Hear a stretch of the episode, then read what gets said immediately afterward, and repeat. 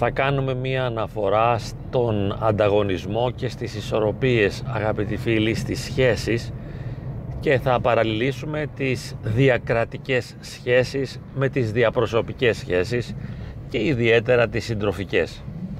Τι συμβαίνει στις διακρατικές σχέσεις; Επικρατεί ο ισχυρότερος. Αυτός που νιώθει ότι έχει δύναμη επιβάλλεται σε αυτόν τον οποίο θεωρεί ασθενέστερο. Αυτό το βλέπουμε γενικώς στην ιστορία. Αν πάρουμε για παράδειγμα τον Μέγα Αλέξανδρο, ο οποίος έκανε επεκτατικούς πολέμους, έστω και για να εκπολιτήσει τους πληθυσμούς της γης, όμως ένιωθε ισχυρός. Δηλαδή είχε ένα ισχυρό στρατό και ήταν ένας πολύ μεγάλος στρατιλάτης, το γνώριζε αυτό και αυτή η δύναμη, αυτή η συνέστηση της δύναμης του επέτρεψε να ονειρευθεί, να κυριεύσει όλη την τότε γνωστή γη και πραγματικά προχώρησε και έφτασε μέχρι την Άπο Ανατολή.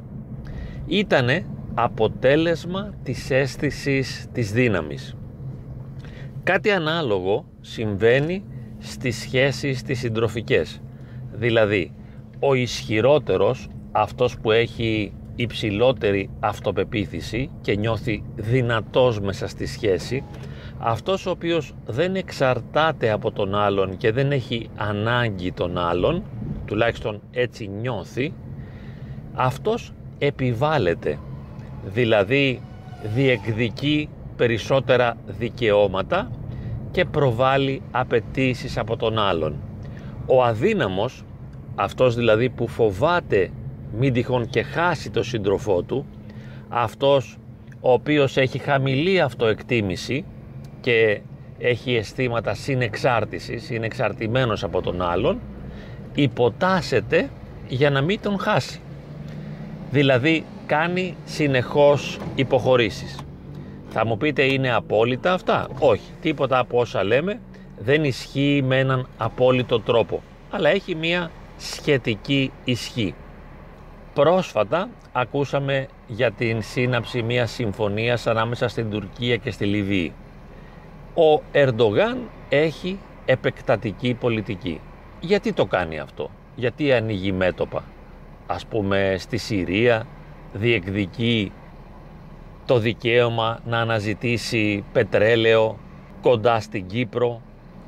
Επίσης διεκδικεί το δικαίωμά του πάνω στην θάλασσα του Αιγαίου και λοιπά και λοιπά. Γιατί το κάνει αυτό; Διότι νιώθει ότι είναι ισχυρός. Και μια φυσική συνέπεια της αίσθησης της ισχύως είναι η διεκδίκηση των δικαιωμάτων.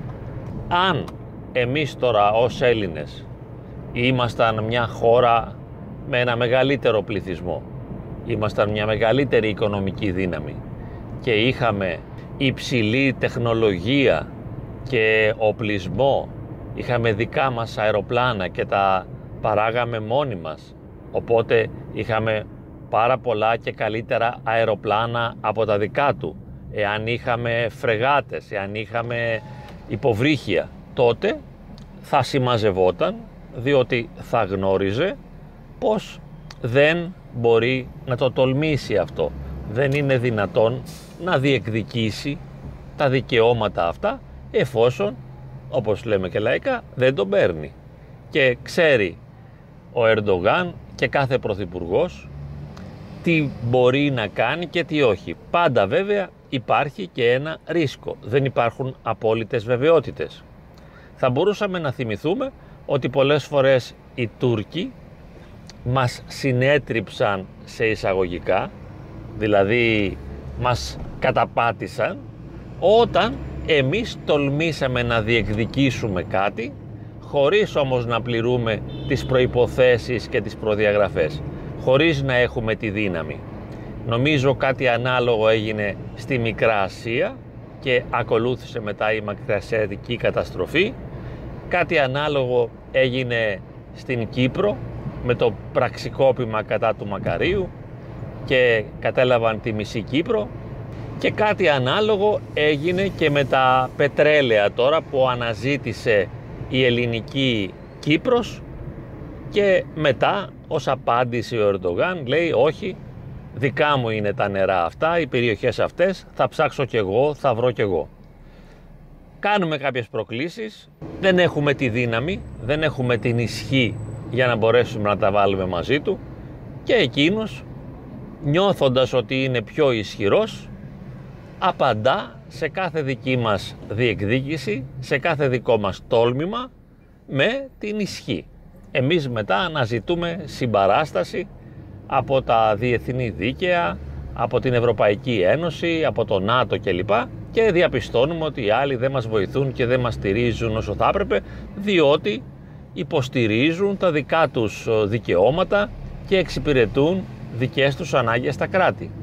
Όπως εάν εμείς για παράδειγμα είμαστε σύζυγοι, είμαι δηλαδή ένας σύζυγος που μαλώνει με τη γυναίκα του γιατί διεκδικώ περισσότερα δικαιώματα και θέλω να κάνει εκείνη τις δουλειές στο σπίτι ή να πηγαίνει και να φέρνει τα παιδιά από το σχολείο και μετά εκείνη κάνει ένα πόλεμο και ζητά διαζύγιο και θέλει να χωρίσει αν εγώ δεν μπορώ να υποστηρίξω τη διεκδίκηση αυτή ώστε να της πω κοίταξε να δεις έτσι θα γίνει αλλιώς χωρίζουμε ίσως αρχίσω να αναζητώ αποστήριξη από τα πεθερικά, από τους γονείς τους δικούς μου ή τους δικούς της, ώστε να με βοηθήσουν και να με υποστηρίξουν, αλλά έχει δημιουργηθεί μία σύγκρουση, διότι διεκδίκησα κάτι το οποίο δεν μπορώ να το υποστηρίξω.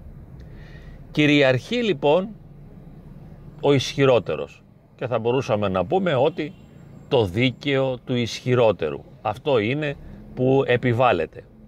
Δεν μιλάμε όμως δεοντολογικά στην περίπτωση αυτή. Δεν λέμε πώς θα έπρεπε να είναι τα πράγματα. Διότι και στις ανθρώπινες σχέσεις αλλά και στις διακρατικές σχέσεις δεν επικρατεί η δεοντολογία. Η δεοντολογία, το πρέπον, παίζει ένα πολύ μικρό ρόλο.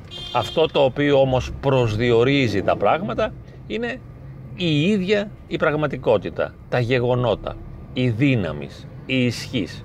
Εάν δεν έχω ισχύ, θα πρέπει να μάθω να υποτάσσομαι ή τουλάχιστον να μην διεκδικώ. Διότι εάν διεκδικήσω, το ρίσκο το οποίο αναλαμβάνω διεκδικώντας είναι μεγάλο. Για παράδειγμα, είναι σαν να ξυπνώ έναν γίγαντα, ενώ εγώ είμαι νάνος ή τουλάχιστον δεν έχω το δικό του μέγεθος και τον προκαλέσω γιατί να ξυπνήσω τον γίγαντα; Θα μου πείτε τώρα η σύζυγός μου για παράδειγμα είναι γίγαντας; Καμιά φορά είναι. Διότι εάν θεμελιώνεις την ύπαρξή σου και την οικογένειά σου, τις σχέσεις σου, τις ζωηφόρες για σένα, όπως είναι τα παιδιά σου, πάνω στη γυναίκα σου και αν τη χρειάζεσαι οπωσδήποτε ως συνεργάτη, για να μπορείς να τα βγάζεις πέρα στην καθημερινότητά σου, τότε γιατί την ερεθίζεις, γιατί ξυπνάς το γίγαντα, γιατί τα βάζεις μαζί της, γιατί εναντιώνεσαι, γιατί δεν φροντίζεις να την έχεις φίλη. Το ίδιο γίνεται και στα διαζύγια. Χωρίζει κάποιος, ενώ έχει και παιδιά και κοινά περιουσιακά στοιχεία και νομίζω ότι είναι απλό το πράγμα να χωρίσει. Όχι, αν πειράξεις τον άλλον και τον οδηγήσει στο διαζύγιο, θα ξυπνήσεις μέσα του την κακία, την εχθρότητα και την ανάγκη να διεκδικήσει δικαιώματα και θα μπλέξεις άσχημα. Πρέπει να ξέρεις εκ των προτέρων και να προδιαγράψεις την έκβαση των πραγμάτων για να δεις αν σε συμφέρει ή όχι. Διότι σε πολλές περιπτώσεις είναι προτιμότερο να μείνεις σε ένα κακό γάμο για να μην υποστείς τις παρενέργειες ενός κακού διαζυγίου. Υπομένω δηλαδή αρνητικά στοιχεία, αρνητικά χαρακτηριστικά για να μην μπλέξω άσχημα. Το ίδιο συμβαίνει και με τα κράτη. Μπορούμε να καταρρύψουμε ένα αεροπλάνο το οποίο κάνει παράβαση και εισέρχεται στο δικό μας ένα αέριο χώρο. Καταρρύπτουμε ένα τουρκικό αεροπλάνο. Αλλά Είμαστε έτοιμοι να αναλάβουμε την ευθύνη. Πάει ας πούμε ένα τουρκικό πλοίο να αναζητήσει υδατάνθρακες ε, νότια από την Κύπρο και εμείς το βυθίζουμε με ένα υποβρύχιο. Πάρα πολύ ωραία, πολύ τολμηρό. Έχουμε όμως τη δυνατότητα και την ικανότητα μετά να αντιμετωπίσουμε τις συνέπειες αυτές της πράξης. Γι' αυτό το λόγο χρειάζεται να είμαστε πολύ προσεκτικοί παντού και πάντα, ακόμα και στον επαγγελματικό τομέα δηλαδή, για να μπορώ να πω δεν θα μου δίνετε 700 ευρώ το μήνα, αλλά 800, θα πρέπει για να μπορέσω να διεκδικήσω την αύξηση αυτή του μισθού, να έχω τη δυνατότητα να βρω και μια άλλη δουλειά. Όχι να κινδυνέψω μετά να μείνω άνεργος εάν με διώξουν. Δεν μπορώ να διεκδικήσω δυναμικά μια αύξηση εάν δεν έχω τη δυνατότητα να βρω αλλού δουλειά, διότι θα μείνω άνεργος και θα πεινάσω. Οπότε θα πρέπει να είμαι πολύ προσεκτικός και να μην διεκδικώ εάν δεν γνωρίζω εκ των προτέρων ότι με συμφέρει να διεκδικήσω. Και επίσης να ξέρω ότι η ζωή δεν προσδιορίζεται από φαντασιώσεις, από ανάγκες, από προσδοκίες, αλλά από τα ίδια τα γεγονότα. Η πραγματικότητα έχει το δικό της τρόπο λειτουργίας. Όχι όπως είπαμε δεοντολογικά. Δεν λειτουργεί δεοντολογικά όπως θα έπρεπε. Αλλά τα ίδια τα γεγονότα δημιουργούν συνθήκες και ζυμώσεις οι οποίες μας οδηγούν σε συγκεκριμένα αποτελέσματα. Θα χρειαστεί να μάθουμε να προβλέπουμε και να είμαστε προσεκτικοί. Και βέβαια να γνωρίζουμε όχι μόνο ότι δεν διεκδικούμε κάτι εάν δεν έχουμε τη δύναμη και τη δυνατότητα, αυτό είναι σαφές. Δεν διεκδικώ αν δεν έχω τη δύναμη και τη δυνατότητα. Αλλά επίσης δεν ξυπνώ το γίγαντα. Δεν αφυπνίζω τον άλλον. Δεν τα βάζω με τον άλλον. Είμαι πάρα πολύ προσεκτικός ώστε να κρατάω τις ισορροπίες. Διότι ξέρω ότι εάν προκαλέσω, εάν πιέσω, θα υποστώ συνέπειες. Διότι ο άλλος θα αμυνθεί και πολλές φορές θα επιτεθεί. Κατά συνέπεια, συνιστώ για όλους μας πολύ μεγάλη προσοχή. Να ξέρουμε τη λειτουργία των πραγμάτων και να μην λειτουργούμε σε ένα επίπεδο φαντασιακό.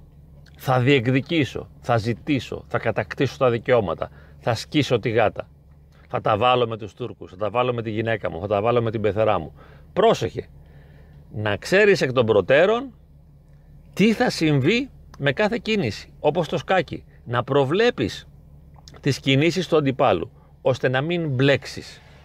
Να μην κινείσαι αν δεν γνωρίζεις εκ των προτέρων ότι η κίνηση σε συμφέρει και θα δώσει καλά αποτελέσματα για σένα, αλλά γιατί όχι και για τους άλλους οι οποίοι σε ενδιαφέρουν. Αν είσαι πρωθυπουργός, πρέπει να προστατέψεις τους υπηκόους της χώρας σου και αν είσαι πατέρας ας πούμε θα πρέπει να προστατέψεις και τα παιδιά σου. Οπότε οι κινήσεις δεν αρκεί να εξυπηρετούν μόνο εσένα αλλά και όλους όσους εξαρτώνται από σένα αυτούς για τους οποίους ενδιαφέρεσαι και αυτούς τους οποίους αγαπάς.